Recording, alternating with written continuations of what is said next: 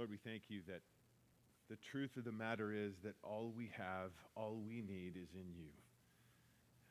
Lord, as we, as we wait on you, you give us everything that we need. Your word tells us, Lord, that we have everything that we need. Lord, we thank you that you are the great I am. We thank you that, that in you, Lord, we, fear, we, need to, we need fear nothing. Because if you are for us, who could be against us? Lord, we come to you tonight in the middle of weeks full of many different things. Lord, you know exactly what it is that each one of us is facing. You know exactly what it is that each one of us needs. So, Lord, we come to you tonight and ask that you have your way here among us. Lord, we thank you for we thank you for your word, your living word. We thank you for the promises that it contains. We thank you for the promises that we have in you through your word. And Lord, we pray that you just reveal yourself to us tonight, speak to us. Lord, we ask that you just have your way tonight in Jesus' name. Amen. Amen. Please be seated.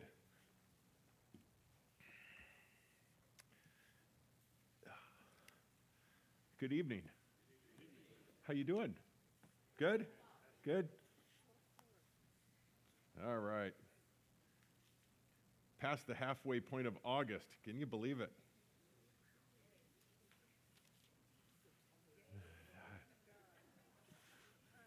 Take out your Bibles and open them up, please. First Samuel chapter 15. We've been studying the last few weeks and, and, talking about the life of King Saul, the first king of Israel, the, the king that the people demanded. God honored their request, giving them a king. And again, as we've discussed, the king that represents what man desires and seeks in a king, in a leader, in a worldly human leader. We'll see as we continue, even uh, probably not get there tonight, but uh, we continue over the next couple of weeks, we will see that God chooses a very different type of person. He looks at the heart. And we've seen as we've looked through uh, First Samuel to this point, and then the life of Saul. We saw last week as we were looking that you know the battles that that they were fighting now in in the wars with the Philistines, and how Saul's son Jonathan raised up, and and that that great battle that he won, and how everything happened there last week. And we talked then at the end that that Saul then continued on, and there were many battles. And at the last verse, it tells us that there was the war against the Philistines was severe all the days of Saul. So there was, there was constant battle and war going on with the Philistines and with others, primarily the Philistines. It tells us that Saul was building an army, and Saul turned in to be quite a military leader. And, and so it, he's building his army up and, and had a lot of success in, in that militarily and as a leader, again, as the people's leader. But we're going to see that as a man following God, he continues his downward spiral that already began at the beginning. Verse, verse 1 of chapter 15 says, Then Samuel said to Saul. Now, Samuel, again, remember, is an old man. It told us that a couple of chapters ago. We don't know how much time has transpired, but probably several years since that point to this point. So, Samuel is now a very old man. Very, leading up to the end of his life, God calls him again to go to Saul and speak to him. Samuel said to Saul, The Lord sent me to anoint you as king over his people over Israel. Now, therefore, listen to the words of the Lord. Samuel came to Saul to remind him that it was God who selected him, it was God who anointed him as king. He wasn't, he wasn't chosen as king because of anything, again, that he had done, any, any military prowess that he had shown to this point. If you'll remember, that, that Saul was chosen as he was out looking for, for the family livestock that had gotten away. And when it came time for him to be pointed out, he was hiding among the baggage. So again, Samuel's kind of remembering it, bringing it back to his roots. And Paul does that even with us as Christians. In first, in first Corinthians, when he's talking to the church in Corinth, he says, Now consider your calling, brethren. Consider it. Remember kind of kind of ponder on this for a minute because we have a tendency that all of us do we can all fall into this where we we start to think you know what god really god really made a good choice when he picked me you know Uh, you know, uh, he, he really knew what he was doing, especially now after I've been able to prove myself for a little while, you know, and things going kind of good. Paul says, Consider this, brethren. Remember, not many of you wise, not, not many of you are mighty, not many noble, especially with the way the world looks at things. And he says God does that on purpose. God chooses the foolish things to shame or confound the wise. He chooses the weak things to confound the strong. Chooses the base and despised things, the things that are not, to shame the things that are. And he says, because then he gets all the glory. Nobody can boast in and of themselves. And so I think that, that this starts off this way because, because Samuel needs to kind of get Saul's attention. He might be thinking that he's, he's pretty hot stuff, and we have to get the, God has to get our attention sometimes that way too, because he follows it with this. He says, Listen to the words of the Lord.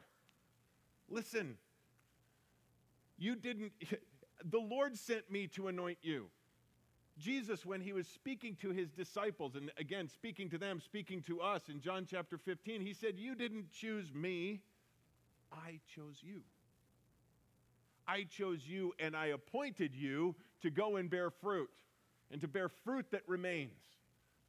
He says to Saul, You were selected by God and anointed to rule over Israel. He says that to us, He chose us to go and bear fruit.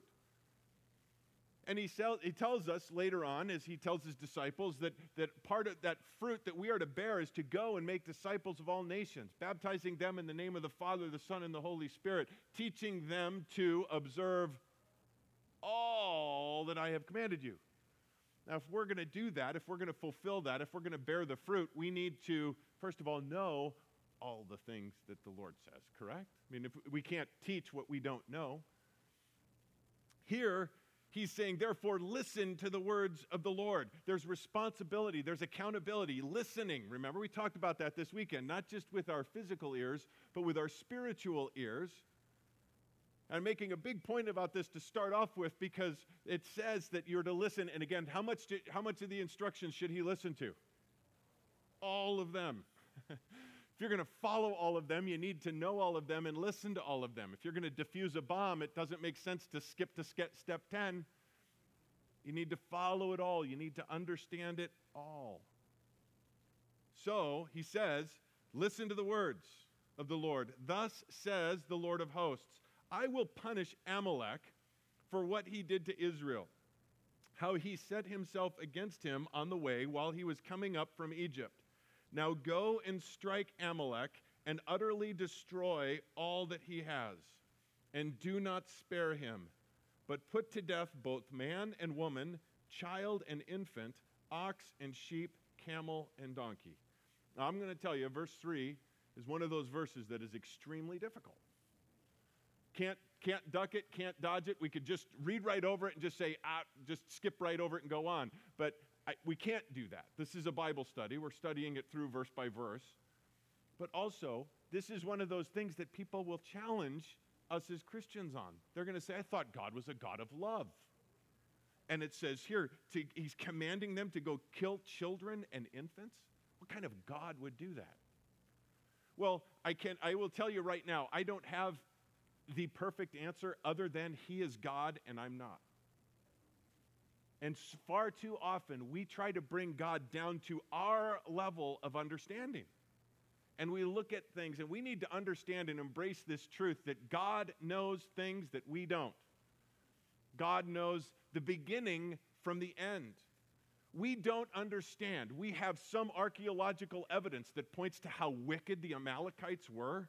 I mean, we're talking really, really wicked people. But we don't, we don't know the extent of their wickedness. God did. God did. God gave them years to repent and to turn to Him.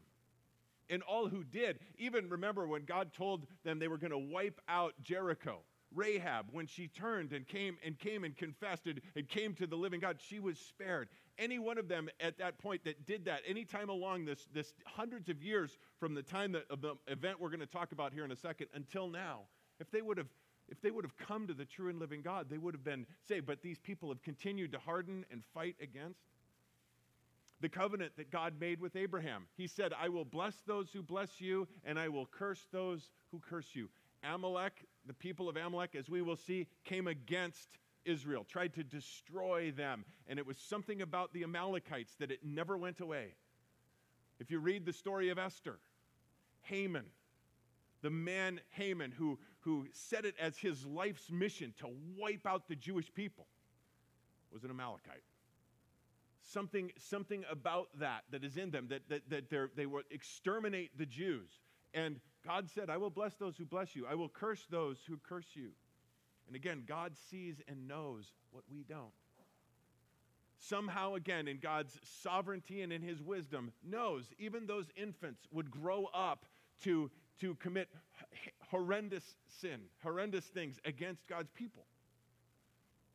It's almost, I heard it, an analogy this way, explained this way, and I, I like the way it, it, kind of the explanation. If you saw a dog with rabies, foaming at the mouth, running through, you know that that dog is going to die. And you know that everything that will cause that dog to die is already running rampant through that dog's system. So you would be considered a hero if you killed that rabid dog before it got into the, into the playground area where all the kids were playing. Now, again, I'm, I'm, I'm doing my best to bring this down to an understanding. Again, I will tell you that, uh, and I, and I hope you're okay with the fact that your pastor doesn't have a perfect answer for this, because your pastor's okay with the fact that he doesn't have a perfect answer for this. So I hope you are. But then also, as I was wrestling through this today, too, isn't this a beautiful act of mercy? for these children and these infants if God knew that they would grow up to be this way in this state. They have not reached that point where they can make that decision themselves. And God reaches in and intervenes in that. Now, again, we have to, we have to be able to, to answer this when people talk of this. But, but what, I, what I think the thing that we, we need to get away from in that and take it right away, and the point that we need to understand today is the spiritual aspect of what we are seeing here. This, again, as, as always, when we go through the Old Testament, it's not just a history lesson. God gives us very practical lessons for our, our very lives today in the lives that we live. You see, the Amalekites were descendants of Esau. And Esau and the Amalekites in Scripture are a picture of the flesh. Remember Esau sold his spiritual birthright for a bowl of soup to take care of his physical appetite. And the Amalekites, the descendants of Esau, are a picture of the flesh. And God is telling Saul here to utterly destroy the flesh.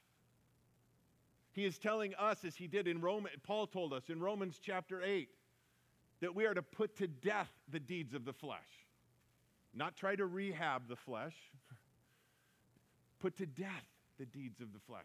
Later on in chapter 13, he, he tells us that we are to put on the Lord Jesus and make no provision for the flesh. And that's the command that is given to him here. We see as we look back, and, and you, can, you can flip there real quickly or just make a note of it this, this battle with the Amalekites first was fought, and we see it back in, the, in Exodus, all the way back in Exodus chapter 17. The battle with the Amalekites is the battle where Moses, when he held his arms up, they, they would be winning, and Joshua would be winning, and when his arms would fall down, come down, they would start to lose. So Aaron and Hur come and hold up his Moses' arms and they win that battle. That's, that's the battle against the Amalekites. The reason they went to war with the Amalekites is because the Amalekites were coming from behind them and they were killing the innocent ones, the stragglers that were hanging behind, the weak, the women, the children that were straggling back. They were killing them. That's the kind of people they are, and that's how they were going to attack and come after, after the Jewish people. Well, Joshua, then, because of that, the Lord brings about a great victory through Joshua. And it says in Exodus 17 so Joshua overwhelmed Amalek and his people with the edge of the sword. Then the Lord said to Moses, Write this in a book as a memorial and recite it to Joshua, that I will utterly blot out the memory of Amalek from under heaven. Moses built an altar, named it The Lord is my banner, And he said, The Lord has sworn, the Lord will have war against Amalek from generation to generation. God said, I will utterly blot them out. I will do that. Now, later on in Deuteronomy chapter 25, it says, Remember what Amalek did to you along the way when you came out of Egypt. Remembering back to that, remembering that, that battle and what they were doing, how he met you along the way and attacked attacked among you all of the stragglers at the rear, the ones who were falling behind, how they were attacking there, when you were faint and weary, and he did not fear God. Therefore, it shall come about when the Lord your God has given you rest from all your surrounding enemies in the land which your Lord gives you and your inheritance to possess it, you shall blot out the memory of Amalek from under heaven. You must not forget. Now, I don't know if anybody else caught this, but it kind of got me going today, and I realize we're kind of stuck in verse 3 right here, but we'll get going in just a minute. But it didn't God say in Exodus that he will blot them out? And he gives a command here in Deuteronomy that when you get to this point in your history in the promised land, you blot them out. Isn't that I thought God was going to blot them out. Now you blot them out. How does that work? And again, especially when we're talking about the personal application that we have in our life dealing with the flesh, dealing with, dealing with the, the, dealing with sin, dealing with walking through that. How does that work? I'm glad you asked.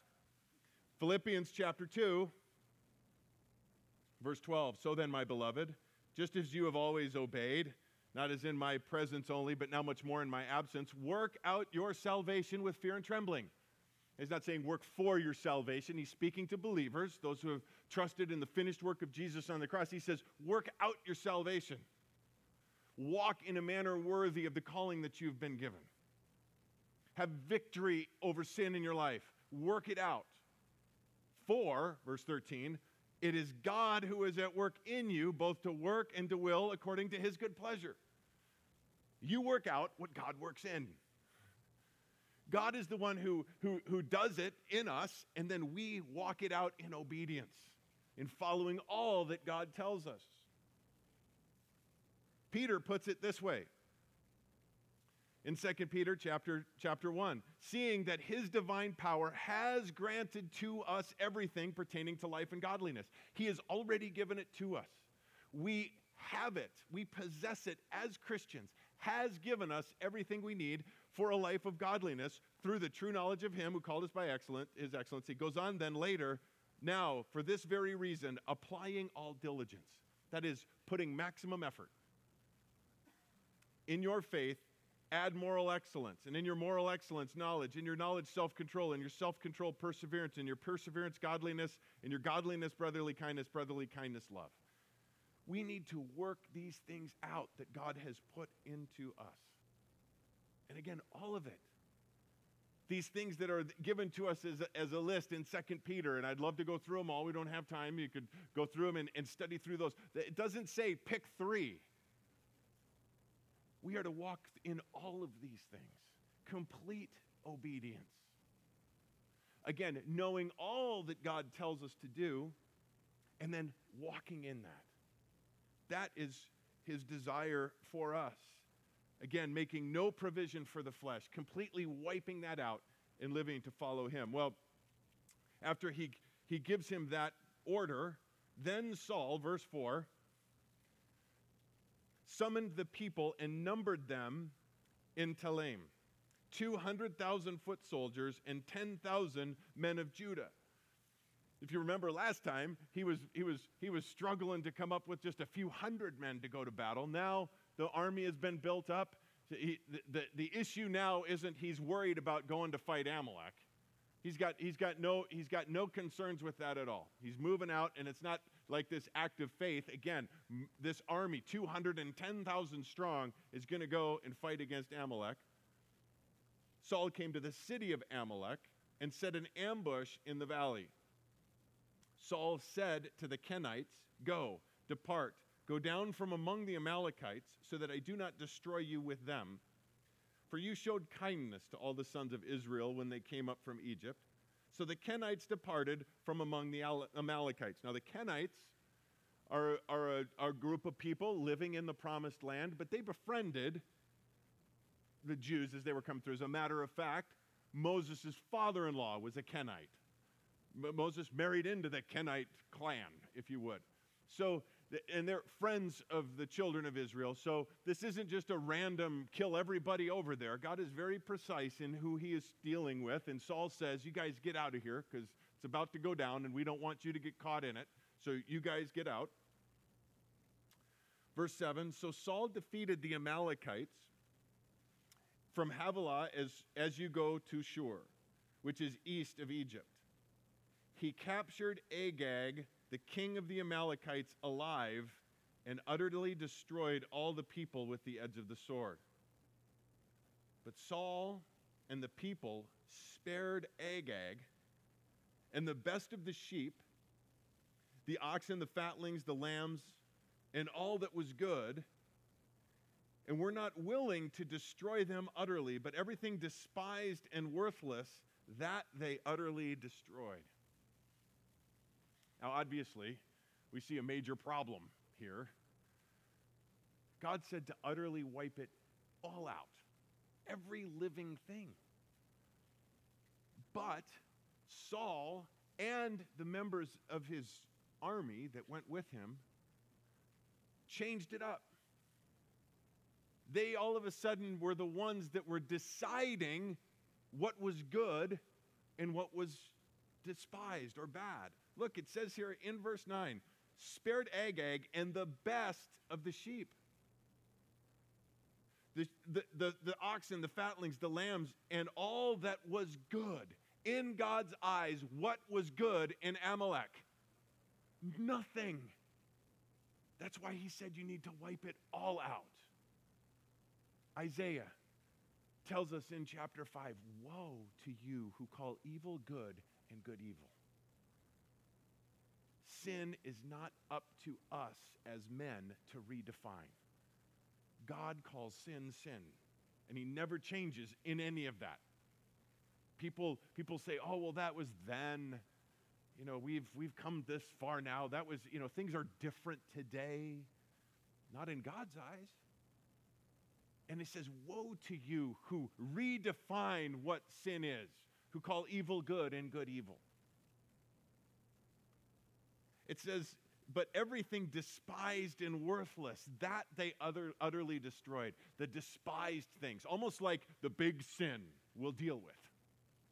Those big things we'll make sure are totally wiped out. Those despised ones, those ugly ones. And these other ones, they're not so bad. We'll, we'll hang on to those. Then, verse 10, the word of the Lord came to Samuel, saying, I regret that I have made Saul king, for he has turned back from following me and has not carried out my commandments. And Samuel was distressed and cried out to the Lord all night. Now, again, we, we look at this in a couple of things we, we need to see. First of all, it says, I regret that I have made Saul king. This, the, the, if, you, if you have a, um, a different translation that even uses the word repentance, you know, he's repenting. And again, the, the, the idea there, again, it, it, trying to paint the picture that we can understand, not, again, not fully understanding God. God doesn't change. He does, he's the same yesterday, today, and forever. It's like it, it, this is not saying that God said, Man, did I make a mistake. I totally messed up on this one. I'm sorry. That's not at all it. We see God's heart in this, though. How his heart is broken over, the, over Saul's disobedience. And we see in this as well Samuel's heart being broken when God, God's heart breaks. Oh, that we would all have that same heart. That, that, that our hearts would be broken. You know, that song, that break my heart for what breaks yours.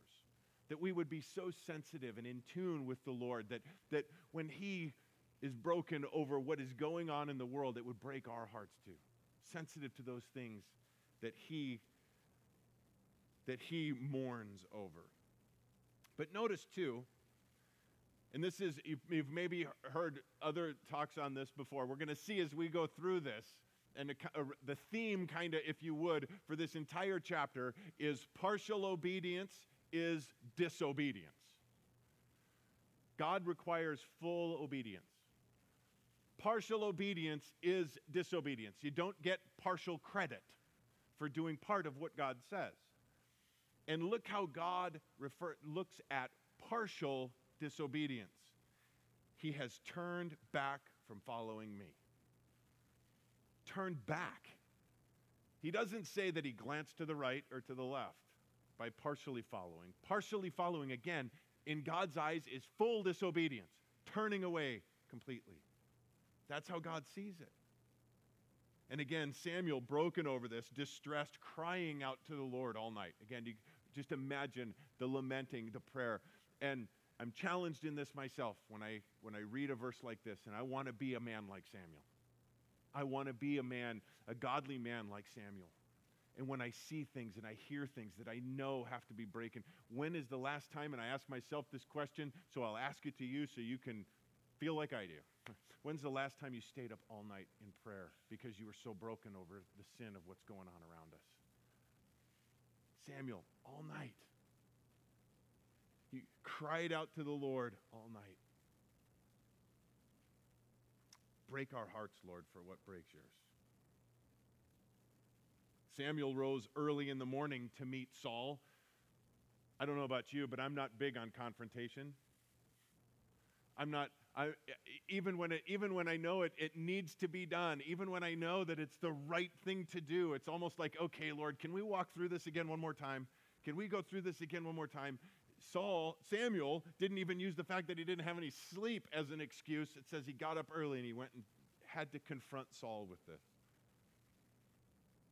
Rose up early in the morning to meet Saul, and it was told Samuel, saying, Saul came to Carmel and behold, he set up a monument for himself, then turned and proceeded down to Gilgal. Now, this is not probably Mount Carmel. There was another Carmel in the south, probably here, that what they're referring to here because of the location towards Gilgal. But notice it says that Saul went there and he set up a monument for himself. Coming off of this victory, look at what Saul did. King Saul. Let's, we got to build a monument so nobody forgets what I did in this thing. Don't worry, it's recorded for us, Saul. We get to it recorded for all eternity. Pride. Again, remember this, this guy, we talked about this a few weeks ago. He started out so well, started out so humble. But the pride as it comes over here, this self promotion, set up a monument to himself. We have to be so careful that even in our, our sin, we don't build monuments to ourselves. Man, look at how look at what I did for the Lord. You know, again, even in our partial obedience, man, look at man, I I did stay up all night and pray. Man, that, there needs to be a monument built for that. Samuel came to Saul, and Saul said to him, Blessed are you of the Lord. I have carried out the commandment of the Lord. And so we move from self promotion to total self deception. I wonder when Saul saw Samuel if he was like, uh oh. Um, and then goes into this act. Hey, Sammy, blessed are you. Blessed be the Lord. Or did he really think? Did he really, was he really excited to see Samuel? I don't know. I don't know. I tend to think maybe the second his heart had gotten so hard because we're going to see we see this thing this recurring thing happening with Saul. We're going to see it again right here. He says, "I have carried out the commandment of the Lord. I did it. I did what I was told to do." Look at Samuel's response. What then is this bleating of sheep in my ears and the lowing of the oxen that I hear? Be understand this your sin will find you out. Just when you think you got away from got away with it, everything's good, man, I could cover this whole thing up. Nobody's ever going to know. Ah, ah, ah. Ooh. What is this that I hear then? If you did what you were told to do, if you followed the instructions of God, what is all of this that I'm hearing? Look at his response. Again, Saul if he would have then just, just repented, but he doesn't. They, notice, they have brought them from the Amalekites. They. For the people spared the best of the sheep and the oxen to sacrifice to the Lord your God, but the rest we have utterly destroyed. Don't you love that? They they kept them alive. They brought the oxen, but we killed everything else. Again, the heart of Saul we see here. Denying it, coming out, I did it, I did it all, I did everything God said. Denying it, belittling it. Oh, he was just a little bit left. We, we utterly destroyed everything else. Passing the blame on to somebody else. It was them, not me. We see that God, remember we talked about this, I think it was last week, and we're going to get into this again when we start talking about the next king, David. A man after God's own heart. Did David walk perfectly with the Lord his entire life? Did David ever commit grievous sin? Yes. I don't need to go into all the details. We'll be covering it in a few weeks. But the, the, the, the sin with Bathsheba.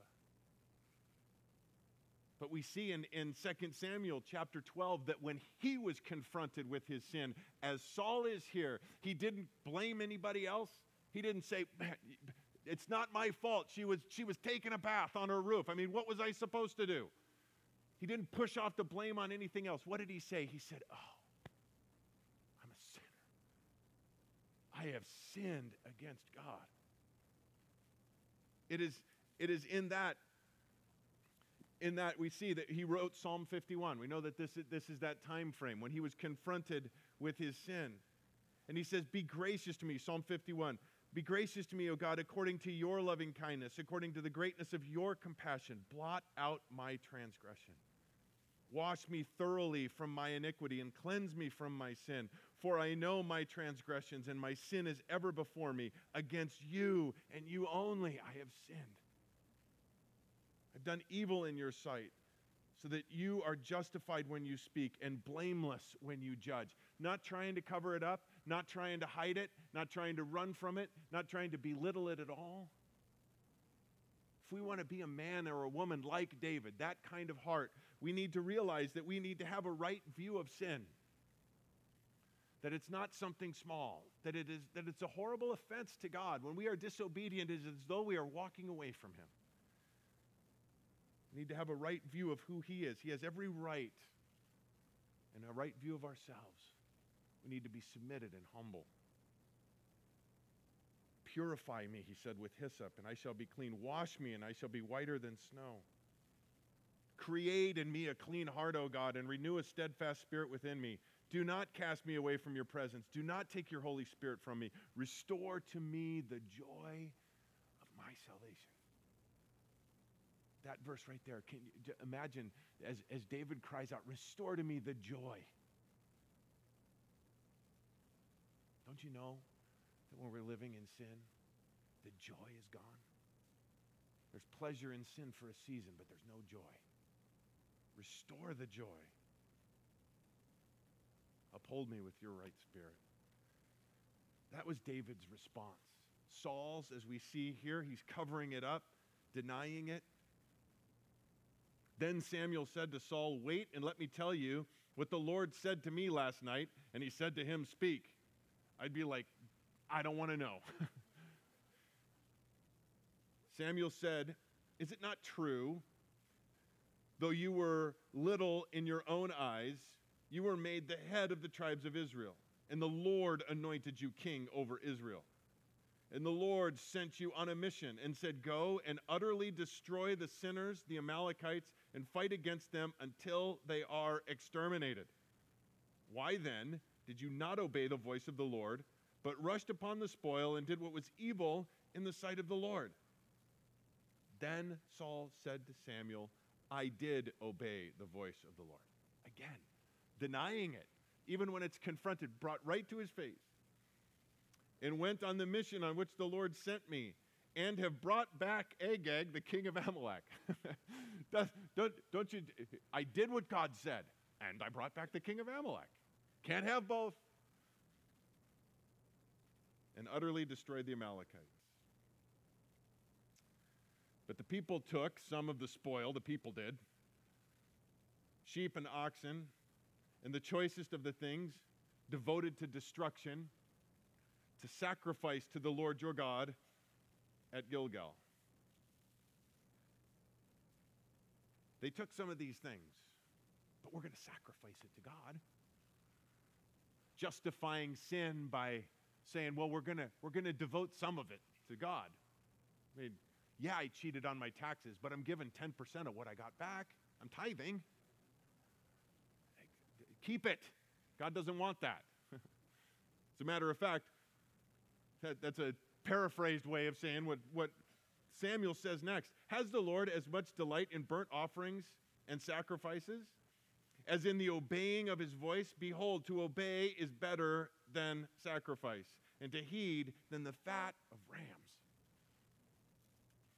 Deceiving ourselves. Saul was deceiving himself, thinking, you know, again, we could take this, we could do this, we're, we're mostly obedient, but we'll cheat a little bit in this area.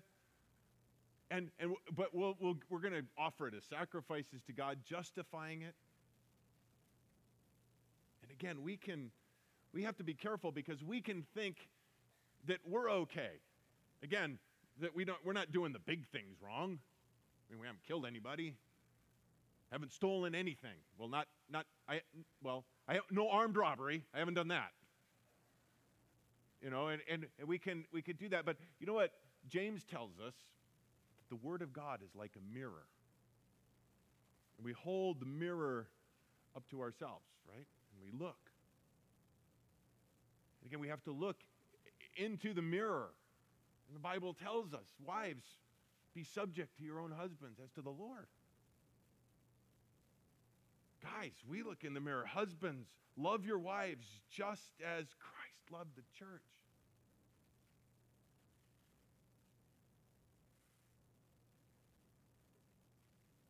I haven't killed anybody. Children, obey your parents. All, by the way, all of these are there, there's no there's no if afterwards. Obey your parents if you know husbands love your li- wives as Christ loved the church when you know it's always there's no conditions in any of these Fathers, do not provoke your children to anger. Slaves, employees, be obedient to those who are masters over you. Masters, bosses, do the same things to them that treat them as you want to be treated. Bible tells us. We look at this one. Pursue peace with all men. Pursue peace. That doesn't mean wait for peace to come to you. Pursue peace with all men. Forgiveness. Gossip. We're not to gossip or slander. Don't like looking in the mirror with those things. How about this one? I, I came across this one today after reading Philippians 2 12 and 13. Verse 14 says, Do all things without grumbling.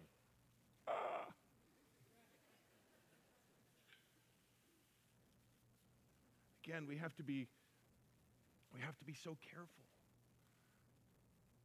It, again, it's not a multiple choice thing. It's not, it's not a buffet where we can go through and pick certain things. God says that this is what I said. Jesus said, If you love me, you will do what I say.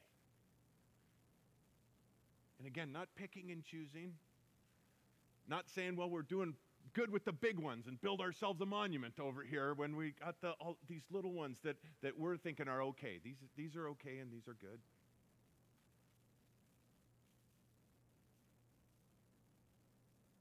Obeying the voice of the Lord. Behold, to obey is better than sacrifice.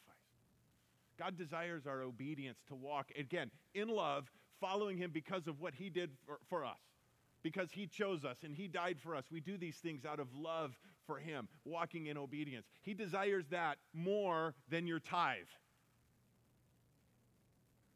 He, de- he desires that more than, than coming to a prayer meeting or even reading the Bible tomorrow to try to, you know, again, because of the, the things that you've done, saying, okay, well, I tell you what, I, I know I'm doing this here, but if I, if I just get into the Word tomorrow morning, that's not how it works. He desires obedience.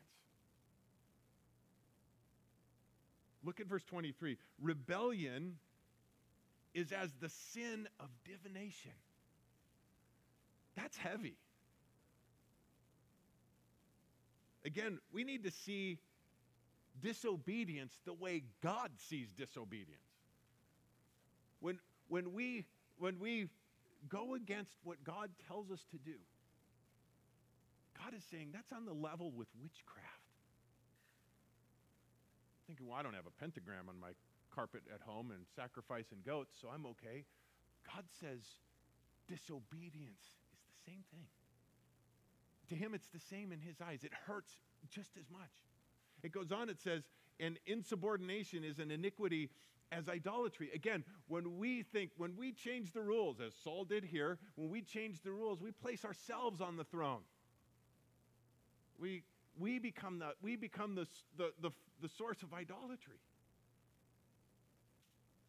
I know this is, this is kind of heavy stuff. I, I do. I do. I get it. But we, we need to do this. We need to go through this. If, if we love the Lord Jesus, we need, to, we need to put ourselves into, look into the mirror.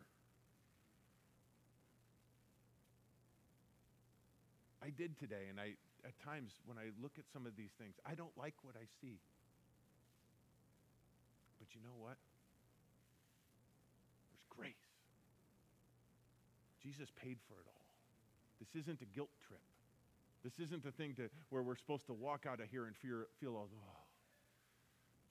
We should feel that way right now if, if there's things in our lives that need to be dealt with, but let's deal with them. That's, that's what God wants. He desires obedience. He desires us to come now, as He said, just you confess your sin, and He is faithful and just to forgive you of your sin and to cleanse you from all unrighteousness. We just need to bring it to Him and say, God, I, I have been disobedient, as David did. Forgive me. I have sinned against you, God, my creator, my redeemer, my king. I have been disobedient. I turn back to you now. Imagine what could have happened with Saul if he would have done just that. As, as we continue, Samuel now speaking, he says, Because you have rejected the word of God, he has also rejected you from being king. Now that's important. It says, from being king. Then Saul said to Samuel, I have sinned, and I have indeed transgressed the commandment of the Lord and your words, because I have feared people and listened to their voices. It sounds like Saul's turning. It sounds like he's getting it. He's actually confessing a sin, but there's no repentance in it, as we're going to see in a moment. It's not a repentance. It's it, confession is more than just speaking it in your mouth and you know, yeah, confession is more than being sorry you got caught. It's turning from it. Now, therefore, he says, Please pardon my sin and return with me that I may worship the Lord. Samuel can't pardon his sin. Again, like David did, he goes to the Lord, Against you and you only have I sinned. But Samuel said to Saul, I will not return with you, for you have rejected the word of the Lord, and the Lord has rejected you from being king over Israel. Again, I want to draw your attention to that. It says, rejected you from being king over Israel. To this point, God has not rejected Saul absolutely. He's rejected him from being king. He's disqualified from being king because of the things that he has done at this point. But can you imagine? Can you imagine if Saul would have turned, would have changed? What an amazing general he could have been in King David's army. If he would have just recognized the fact that he had sinned, that he had been disqualified, if he would have just submitted to the Lord and fallen down broken and humble before God right now, what an amazing rest of the story could have happened for Saul. We're going to see it doesn't end that way. It ends very bad for Saul because he doesn't. How many stories could be so different if it would just be that way? Coming, coming under that understanding, okay, because of what I've done, because of this sin that I've committed, I can't be used today in this way, but I humbly confess my sin and I submit to you, Lord. And what God could do with that heart. But that wasn't Saul's heart. As we see here, as Samuel turns now to go, Saul reaches out and grabs the edge of his robe and it tears. He grabs a hold of Samuel's robe and tears it right, the corner of it right off.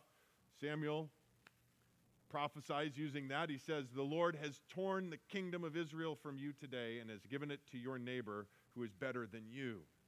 Again, speaking of David, as we will be introduced to next chapter.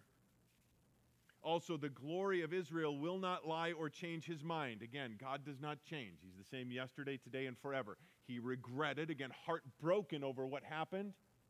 And again, if Saul would simply repent right now, God could use him in different ways, but he's not going to change his mind. He's saying right now, Saul, God has removed this from you as king. Now, he's going to remain king, but again, in God's eyes, we're going to see a new king is anointed. Next chapter. But but so God is removing that from you, and he's not going to change his mind. He is not a man that he should change his mind. Then he said, I have sinned, but please honor me now. Here we see his heart again. Please honor me now before the elders of my people and before Israel. Don't make me look like a fool in front of everybody. He's, again, far more concerned about what the people think than what God thinks that I may go and worship the Lord your God. Saul would make the Lord his God, how things could be so different. So Samuel went back following Saul, and Saul worshiped the Lord. Verse 32 Then Samuel said, Bring Agag, the king of the Amalekites. Remember him? Still alive, still around. And Agag came to him cheerfully. Agag said, Surely the bitterness of death is past. But Samuel said, As your sword has made women childless, so shall your mother be childless among women. Samuel hewed Agag into pieces before the Lord at Gilgal. Agag, the king, remember again a picture of the flesh, sin, comes up and says, Hey, it's all right, right? Things are good. The, the, the, the war's over. The fight's done. I'm still alive. I won't make it. I, we're, we're good, right? It says cheerfully. If you, if, I know in some other translations there's a different word there. If you have King James, it's, I forget the word that it's there, but it, the cr- proper translation is cheerfully. I mean, he's kind of coming thinking, uh, things are good. I, somehow I got to I can find a way to, to continue on now and just kind of keep moving along. And like we talked last week, and, and again as we spoke earlier tonight, it needs to be done with completely. Completely and utterly destroyed. And again, very graphic picture. But I believe we need to take a look at that graphic picture. That's what needs to be done to sin in our life. Hack it to pieces. Don't deal with it gently and kindly. Again, don't try to rehab that. We need to consider it as dead.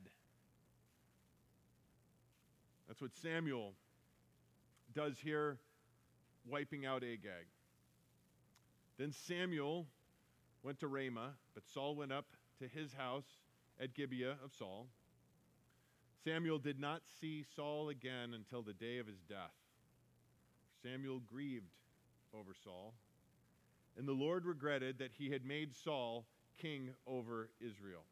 Now, that same phrase again that we saw a few verses earlier is the same phrase that was used back in Genesis chapter 6 when you know the whole world became so wicked and, and evil that God brought the flood upon the earth. And again regretting his heart broken over what man becomes and what what what the flesh does. And that's why again he's so grieved. That we've talked this many times over that you know God doesn't call it's, it's, not, it's not bad because it's sin. Things aren't bad because God didn't just choose a bunch of random things and says, don't do this, and then that's when they became bad. It's sin because it's bad. God knows what it does to us and what it does to others. And that's why he said, don't do it. That's, and, and when, when our flesh and our natural inclination, the, the entire world, save Noah, had turned to the, this utterly wicked following of sin in the flesh, God, God was grieved over that. And again, grieved over this situation here with Saul. And we're going to see he's taken the, the throne now away from Saul, and he's going to, we'll get into chapter 16. We don't have time to start that. I don't want to get into it, so we'll finish there tonight. Let's pray. Lord, thank you for the fact that you love us enough to give us this mirror, this mirror that we look into. And Lord, we need to. Your love for us is so great that you do not want us to continue thinking that we're okay when we're not, because we can so deceive ourselves as Saul did. Thinking that because we're doing most things right, these few things that we're being disobedient in are somehow okay, and God forgive us for that. Lord, our prayer is that you would reveal those things to us tonight. And Lord, we know that it's not because you want to beat us up. It's not because you want us to be trembling on the floor tonight, Lord, but that you want us to put that sin down. Lord, that we would repent, that we would turn from it and turn to you. Lord, do that work in us. We want to be used by you in great ways for your glory, not building monuments to ourselves, Lord, but that you are high and lifted up. Lord, sometimes it's difficult. Sometimes as we go through sections of your word, it can, it can be a, a difficult walk. But Lord, we thank you for that because we know as we come through it, we come through it stronger. Do that work in us, Lord. Thank you again for your word. Thank you for your grace and your love and your mercy and your strength. Lord, I pray that for each and every one of us this week, as we are reading your word and as we are seeking your face in prayer, that you would speak to us very personally. That you would share with us even personal things that you would desire for us to walk in. Maybe certain areas of our life that you want us to do away with. And Lord, that we would then walk in obedience because you chose us. In Jesus' name, amen. God bless you guys. Have a good week.